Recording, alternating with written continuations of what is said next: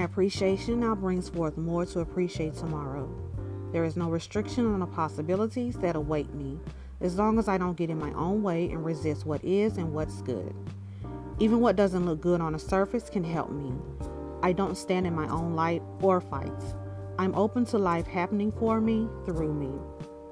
I give thanks for what's yet to come. All right, everyone, you have a great and awesome day. Remember to stay safe. Remember to wear your mask. Remember to please vote. And as always, remember to be good to you.